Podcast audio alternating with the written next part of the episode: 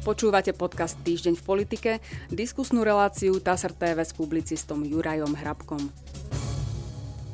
V dnešnej relácii vítam publicistu Juraja Hrabka. Dobrý deň. Dobrý deň. Pán Hrabko, to, čo budeme dneska rozoberať, bude zľava, správa, z hora aj z dola to, ako vznikne nová vláda Slovenskej republiky, aké úlohy, aké možnosti má prezidentka Slovenskej republiky, aké možnosti a aké úlohy má dizajnovaný premiér, respektíve potom premiér, pokiaľ ho pani prezidentka vymenuje do funkcie. Začnem správou zo 17. oktobra, je to TASR. Prezidentka Zuzana Čaputová sa v útorok popoludní stretla v prezidentskom paláci s predsedom Smeru SD Robertom Ficom, ktorý jej odovzdal zoznam kandidátov na členov novej vlády. TASR o tom informoval hovorca prezidentky Martin Strižinec. Prezidentka sa s nomináciami oboznámi a následne bude informovať o svojom ďalšom postupe, povedal pán Strižinec. V útorok predstavila nominantov na vládne pozície strana Hlas SD. Aj SNS informovala o navrhovaných menách. Smer SD, Hlas SD a SNS podpísali v pondelok 16.10. koaličnú dohodu. Vyplýva z nej, že strany si rozdelia posty vo vláde v pomere 7 k 7 a ku 3. Toľko správa. E, ako by sa dala vo všeobecnosti okomentovať a aký bude ďalší postup. Myslíte postup pani prezidentky? Áno, myslím postup pani prezidentky. Lebo ona je teraz na ťahu. No hej, len to je práve to, že hneď na prvú otázku takto položenú musím povedať, že neviem, lebo ona je na ťahu a záleží na jej rozhodnutí, ako sa k tomu postaví a to ja neviem, ani nechcem predpokladať. Keď sa to stane, potom o tom môžeme, môžeme rozprávať. To, čo pozorujeme a vidíme dnes, to sa samozrejme okomentovať dá. A ja to vnímam tak, že pani prezidentka sa pustila, keďže je silným hráčom v tejto chvíli, to naozaj je, do tej hry, ale nie veľmi ústavnej, ale skôr politickej. A myslím si, že v tej politickej e, rovine skôr či neskôr, alebo v konečnom dôsledku e, tú hru prehrá s Robertom Ficom, ktorú vedie, pretože Robert Fico, môžeme si o ňom myslieť každý, čo chce, ale je predsa len onakvejší politik ako Igor Matovič, alebo Richard Sulik, alebo Eduard Heger. Jednoducho to vie, napokon dostal toľko, zhruba toľko prednostných hlasov, ako celé progresívne Slovensko vo voľbách, čo o niečom svedčí, nehovoriac už o ďalší, ďalších stranách. Takže ja si radšej počkám, ak dovolí, ako sa pani prezidentka rozhodne, tak aj bude. Ale pustila sa nie do ústavného, ale do politického zápasu a ten politický zápas ja odhadujem prehra, pretože jednoducho v rukách bude mať slabšie karty. E, tú vládu bude musieť skôr či neskôr vymenovať. Teraz nehovorím o menách, ale o vláde, štvrtej vláde premiéra Roberta Fica bude musieť skôr, alebo neskôr vymenovať aj vzhľadom na to, že teraz vládne jej vláda, ale bez dôvery parlamentu, ktorá nemôže vykonávať ani všetky svoje funkcie tak, ako má. To znamená aj, že je v záujme krajiny a je povinnosťou zabezpečiť riadny chod e, štátnych inštitúcií. Čo Môže... najskôr tú vládu vymenovať a nezdržiavať ju pri veľmi dlho. Raz niekedy bude ju musieť vymenovať tak či tak. Robert Fico vyhral voľby a v parlamente v tejto chvíli, alebo na teraz, keď chcete, neexistuje iná väčšina ako tú, ktorú má Robert Fico. No, e, doplnil by som tú otázku. Prečo si myslíte, že sa pustila do politickej hry? E, zatiaľ sa mi zdá, že postupuje v celku obvyklým spôsobom, to znamená, po voľbách poverila víťaza volieb, čo bola strana Smer SD a jej líder Robert Fico, aby sa pokúsil zložiť koaličnú väčšinu, to znamená, už tam mala možnosť postupovať inak, ale išla tým tradičným spôsobom, to znamená, poverila víťaza volieb, on nazbieral, dala mu na to dva týždne, on v priebehu tých dvoch týždňov vyzbieral e, tú koaličnú väčšinu, podpísali koaličnú zmluvu, odovzdali pani prezidentke menoslov e, členov vlády, ktorých navrhujú. Ako, ak, ak odfiltrujem nejaké také drobné, e, ako pani prezidentka povedala, že by za ministra vnútra nevymenovala e, obvinenú osobu a zase Robert Fico mal, mal tlačovku, podľa ktorej pani prezidentka zdržuje vymenovanie novej vlády ešte skôr, ako jej dal ten menoslov, čiže nemala čo zdržovať. Toto ja veriem ako taký folklór, ale keď od toho odhliadnem, zdá sa mi, že zatiaľ idú normálne, nevidím tam nejaké obštrukcie. Áno, to sú také politické tance, by sa, by sa to dalo povedať. Ale samozrejme, iná je ústavná rovina, iná je politická mm. rovina. občan vo voľbách rozhodol a politici musia to rozhodnutie jeho akceptovať. Čo si voliči jednoducho vo voľbách vybrali, to aj majú mať. To je taká tá základná axioma, ja si myslím, že v rámci demokracie úplne najzákladnejšia, čo sa týka povolebnej pre, situácie. Predpokladáte teda, že, že prezidentka to bude nejako naťahovať, alebo, alebo proste, alebo, alebo minimálne, že sa teraz rozbehne tanec reakcií, protireakcií, ona niečo povie, Fico odpovie, proste takéto niečo. Ticho Neviem, pred búrkou. Ja, ja nerád, je ticho pred búrkou v tejto chvíli? Ja nerád. E, vyzerá to tak, ale nemôžem to potvrdiť, že je to tak, pretože ja naozaj neviem, ako sa pani prezidentka rozhodne. To záleží naozaj iba na nej a iba sa snažím popísať tú situáciu, ako ju vidím ja. A môžem povedať, že k prvému neštandardnému kroku už prišlo, keď si žiadala od e, Roberta Fica zoznam členov vlády. No, Lebo, e, prečo? Veď, ak, dos... ak, má niekoho vymenovať do funkcie, musí vedieť koho. Áno, ale ústava priamo hovorí, že na návrh premiéra. Robert Fico ešte nie je premiér. To mi, Aha, to mi že... neušlo, pokiaľ to... sa dobre Áno, môžem, môžem, môžem potvrdiť, mal som tu pána Gašparoviča, bývalého prezidenta, a on presne hovoril, že on zvykol vymenovať premiéra, to znamená, premiér bol vymenovaný, a potom si nechať ešte zo dva dní na prekonzultovanie toho menoslovu. E, čiže je možné, že, že oficiálny menoslov dostal až potom, čo vymenoval premiéra. To ne, neviem, ale je to možné. Potom sú tie ťahy, ktoré by ale nemali presakovať na verejnosť a samozrejme konzultácie. Vopred nemožno, nemožno odsúdiť, pretože politici majú medzi sebou samozrejme komunikovať. To je a zda najdôležitejšia súčasť ich práce, vzájomná komunikácia a hľadanie dohôd. Ale už keď oficiálne a nahlas vyjde požiadavka pani prezidentky, že čaká po vzniku koalície, kedy jej doručí e, Robert Fico zoznam členov vlády, tak to je mimoústavná alebo až neústavná požiadavka, lebo v ústave je explicitne napísané, že vymenuje členov vlády na návrh premiéra. To, čo je z ústavného hľadiska, to, čo je Robert Fico predložil, na čom pani prezidentka trvala a preto hovorím o prvom neštandardnom kroku, pretože to oficiálne a nahlas vyhlásila, tak to je práve to. Že vlastne trvala nedostala, tom... nedostala v skutočnosti oficiálny menoslov členov vlády, to dostala len jeho na, akýsi návrh. Áno, to môžeme kľudne považovať za zdrab papiera, ktorý z ústavného hľadiska nič neznamená. Iná vec by bola, keby sa stretli potichu, potichu v paláci a požiadali či by bol taký láskavý pán Robert Fico a prekonzultoval s ňou vopred, koho by tak asi videl na ktorej stoličke vo vláde.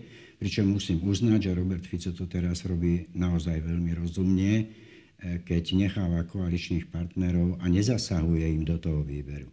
On samozrejme vie veľmi dobre, prečo to robí, lebo opakujem, je skúsený politik, spôsobí jeho práce a výsledky je niečo úplne iné. O tom teraz nehovorím, ale vie, prečo to robí, pretože ak sa pani eh, prezidentka rozhodne, ale to len malujeme a špekulujeme, že by sa rozhodla neakceptovať eh, nominantov zo strany SNS, Napríklad? čo sa tu rozpútala veľká debata, najmä, najmä o nich dvoch, no tak Robert Fico za to nebude môcť to proste padne na hlavu Andreja Danka a bude musieť Andrej Danko si potom s tým nejako poradiť a buď na tom trvať, to znamená, že na to musí trvať aj Robert Fico. Robert Fico bude z obliga. Buď Andrej Danko potom zmení tú nomináciu, alebo ju nezmení. Tak či tak dostávame sa pomaly, ale isto do krízového obdobia. Takže ja voči tým konzultáciám nenamietam. Ja namietam iba voči oficiálnym vyhláseniam a požiadavkám zo strany prezidentského paláca. Ako ja som pochopil to vyjadrenie Andreja Danka, tak aj on to vnímal tak, že e, je tam, je tam možné, že nebude súhlasiť pani prezidentka s nomináciami, ale nemienil to robiť tak, že vopred, e, vopred teda keďže predpokladám, že nebude súhlasiť, rovno dám nejakých iných, proste dal tam tých, na ktorých sa tej strane rozhodli a teraz uvidí, čo spraví prezidentka, potom bude reagovať. Tiež, myslím, počíta s tým, že to bude na ňu. Keď ich zamietne, no tak ich zamietla ona, ale neurobil to on vopred. E, umožnil im kandidovať, je to u nej na stole. Ale to zamietnutie, Isté, to, je, preto... to je, to je samotné, samotné veľká otázka. A ako môže prezidentka nejakú osobnosť zamietnúť? Pán Gašparovič, keď tu bol, hovoril, že, že podľa jeho názoru nemôže po voľbách odmietnúť vymenovať člena vlády, ktorého ten už novovymenovaný prezident návrhne. Že to jednoducho podľa neho spraviť nemôže. Druhá vec je, že on si síce myslí, že nemôže, ale keby to predsa spravila, to znamená, že môže, nemôže, proste nevymenuje a hotovo, no tak tam sú potom nejaké ďalšie možnosti. Mohlo, mohlo by to ísť na ústavný súd napríklad, mohlo, mohlo by to miesto ostať uprázdnené vo vláde, kým nerozhodne ústavný súd, tá vláda by to podľa neho zvládla, len by to bol politický problém. Ako to vidíte vy, aké sú tu právomoci, čo môže prezidentka, čo môže premiér a ešte samozrejme s tým premiér vtedy, keď ho ona vôbec vymenuje, lebo ako ste správne poznamenali, zatiaľ ho nevymenovala. Ja si myslím, a písal som to aj pre vás v tom komentári, že je okolo toho veľa zmetku a zbytočného. Myslím si, že je ústavnou povinnosťou pani prezidentky na návrh premiéra vymenovať členov vlády, ktorých navrhne. Opäť zase môžeme z jednej Ale zatiaľ strany... nenavrhol žiadnych. No Oficiálne žiadnych nenavrhol, nie, nie. lebo ešte ani nie je premiér. Veď toto, toto je práve ten problém, ktorý má viacelo tých, tých diálnic, pretože Zuzana Čaputová, pani prezidentka Zuzana Čaputová urobila z vymenovania vlády frašku ako prvá prezidentka. A vôbec tých ústavných pomerov, ktoré súvisia, a hovorím iba o nich, pozor, iba o nich, čo sa týka vymenovania vlády. Ešte aj prezident Andrej Kiska, keď prišiel a vymenoval premiéra Petra Pellegriniho, aspoň pro forma ho poslal na hodinu alebo na dve preč, z paláca alebo niekde tam v útrobách paláca. A potom sa dostavil, potom mu premiér navrhol tých členov, členov vlády a prezident Kiska ich vymenoval. Pani prezidentka Čaputová nerobí ani to a preto hovorím o fraške, pretože či to bola vláda Igora Matoviča, či to bola vláda Eduarda Hegera, hoci ktorá, ktorú menovala, tak okamžite po menovaní premiéra prebrala síce od neho oficiálne ten návrh, tie dosky, ktorých bol návrh premiéra na členov vlády, ale tie odložila okamžite bokom a okamžite sa pristúpilo k menovaniu členov vlády. To znamená, že úplne je to fraška. To ani nečítala ten zoznam. To už všetko bolo dohodnuté dopredu, ale nemá to tú politickú kultúru, ktorá podľa ústavy môže mať. Veď predsa nemôže prezidentka vymenovať na návrh premiéra ľudí zoznam, ktorý si ani neprečíta. A mohla by, to, a mohla by napríklad Preto teraz... hovorím, že pán prezident Kiska, hoci aký bol politický amatér, aspoň takúto tú politickú kultúru dodržal a pred ním ju dodržiavali všetci prezidenti. Nikdy to nebolo tak, že okamžite po návrhu premiéra, ktorý po jeho vymenovaní, že dá dosky s menoslovom eh, prezidentovi, ten tie dosky položí na boka, jedným dychom okamžite menuje ďalších členov vlády. No a Viete si predstaviť, že by pani prezidentka nevymenovala Roberta Fica za premiéra?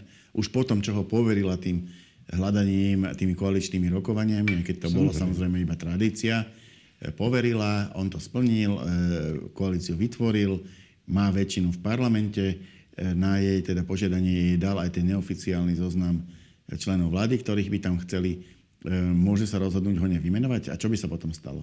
Možno nikto iný nemôže v tejto krajine vymenovať premiéra ako hlava štátu. Keď tak urobí, tak tak urobí. Keď ho nevymenuje, tak ho nevymenuje. Ale čo tým dosiahne? A prečo by mala vyvolávať politickú krízu, ktorá padne iba na jej hlavu? To nedá, nedáva to zmysel, ale keď sa pýtate priamo, či môže, no tak môže. No tak poruší ústavu, môže porušiť ústavu. Veď najčastejším ústavným zvykom na Slovensku je porušovať ústavu ústavnými činiteľmi. To je to, ten to, najčastejší zvyk. To ale práve prezident nemôže, je... prezident nesmie zámerne porušiť ústavu.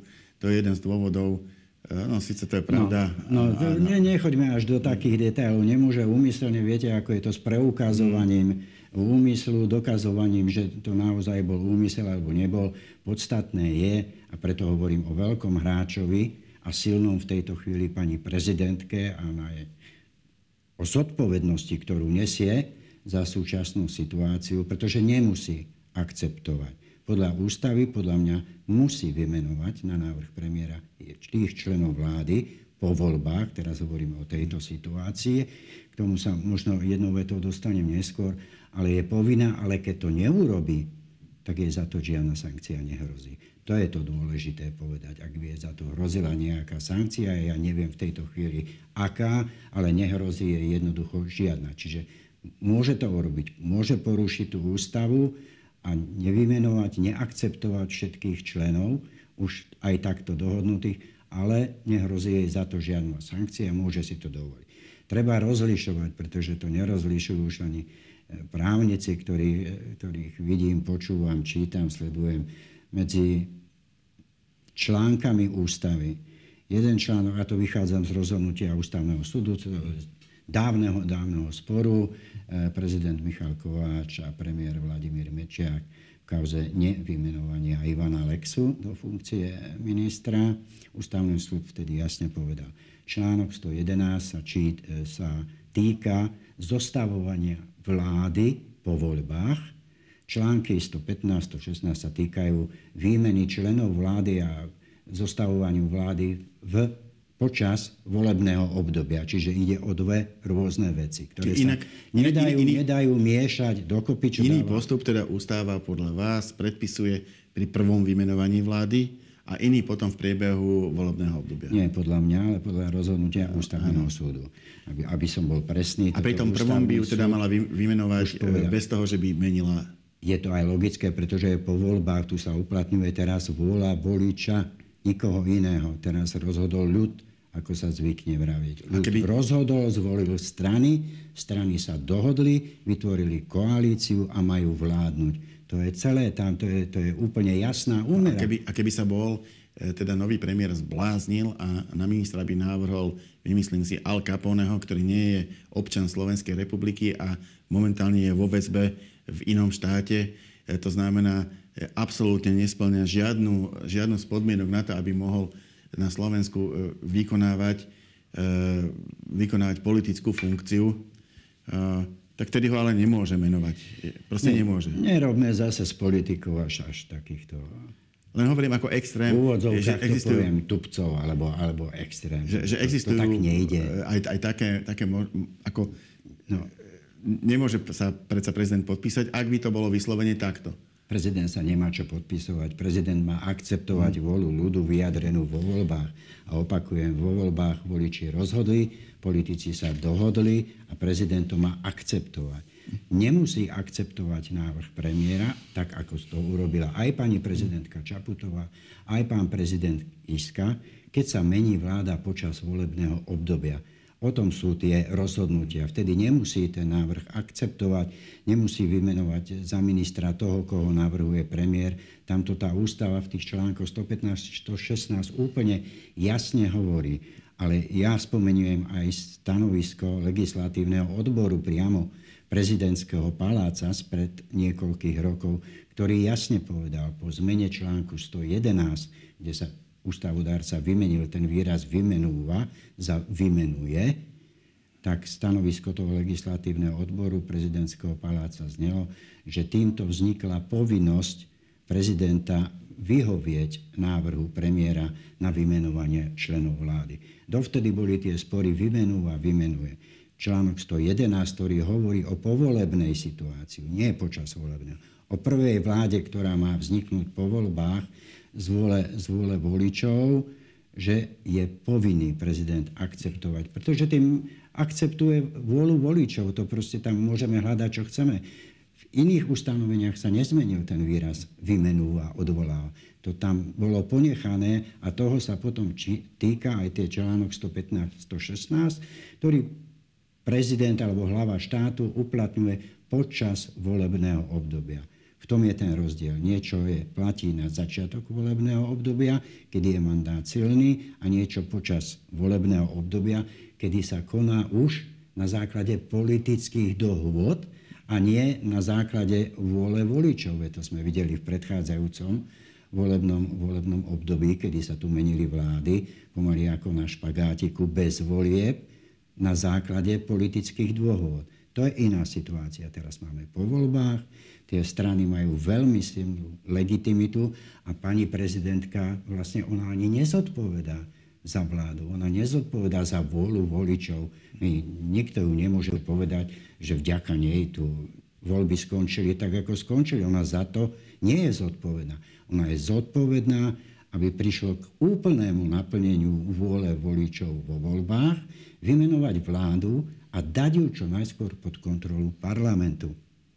Áno, ktorý je sa, z vôle voličov, aby mal tú vládu kto kontrolovať. To je, Do, dostaneme to sa k tomu, ale chcel by som, aby ste mi ešte okomentovali tie mená, ktoré sa do médií dostali, e, pretože vieme, že Smer SD nikdy oficiálne nezverejnil e, svoje návrhy, personálne návrhy na členov vlády.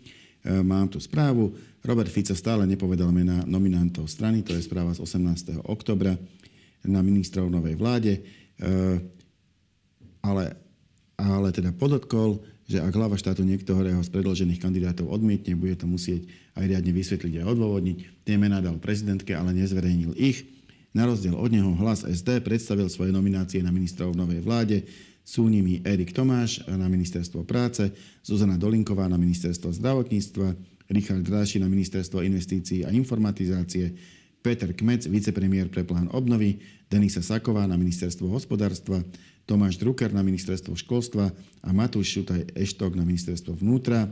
Líder hlasu Peter Pellegrini sa bude uchádzať o post predsedu Národnej rady. Slovenská národná strana navrhne za ministra životného prostredia Rudolfa Huliaka. Ministerkou kultúry by sa mohla stať Martina Šimkovičová. Obeja kandidáti boli zvolení za poslancov parlamentu. To je dôležité preto, že kto bol zvolený za poslanca, splňa tie základné formálne podmienky aj na to, aby mohol byť členom vlády. To je jediná ústavná podmienka, pardon. Aby som e, za ministr... Ústave napísaná, že musí byť. Za ministra budú nominovaní v prvom kole poslanci Národnej rady, uviedol Danko. E, tak ako hodnotíte tieto doteraz zverejnené mená?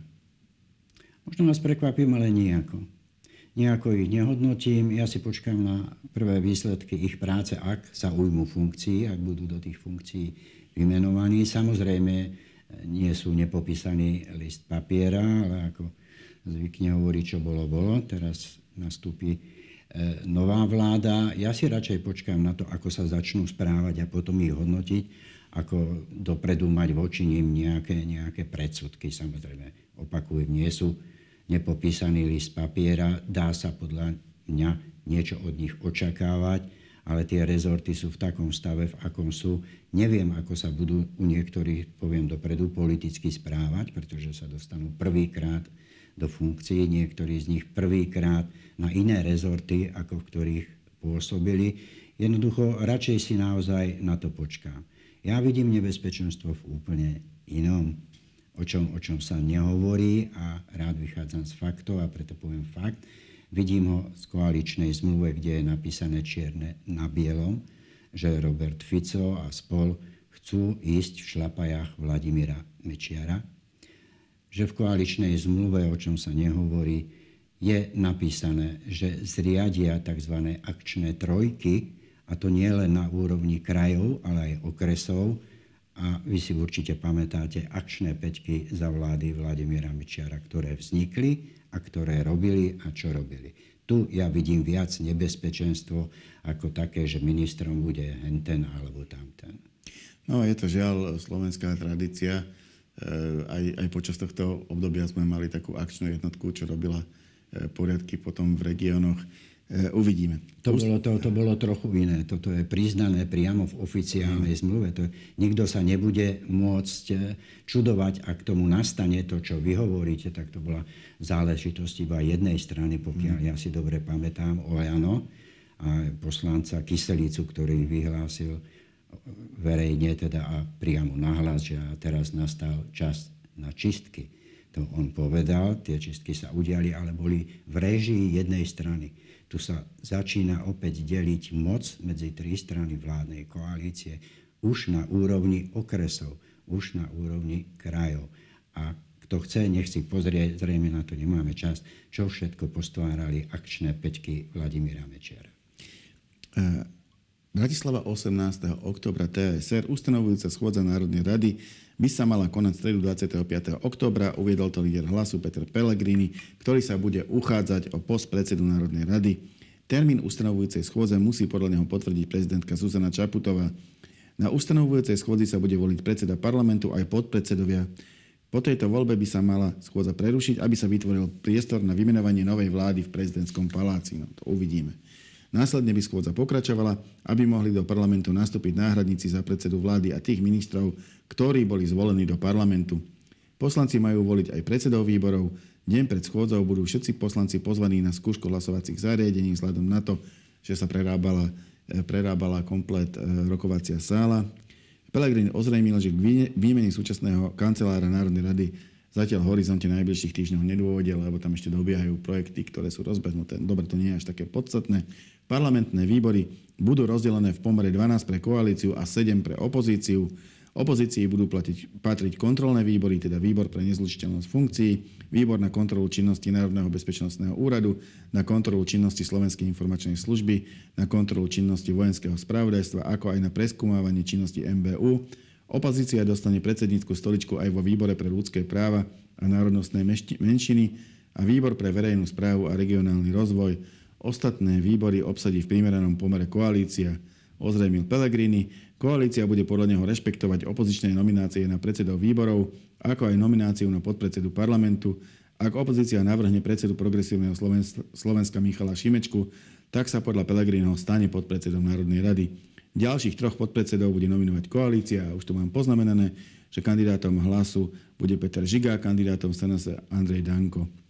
Takže toľko k ustanovujúcej schôdzi. Je to všetko e, podľa očakávaní, alebo ste si tam všimli niečo, čo je neobvyklé, neštandardné?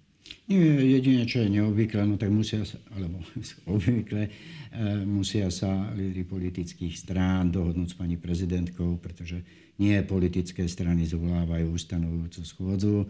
Ustanovujúcu schôdzu zvoláva podľa ústavy e, hlava štátu a má na to 30 dní. Až keby ju nezvolala do 30 dní, tak tedy sa parlament schádza sám od seba, respektíve teda priamo z ústavy, pretože takto v ústave napísané.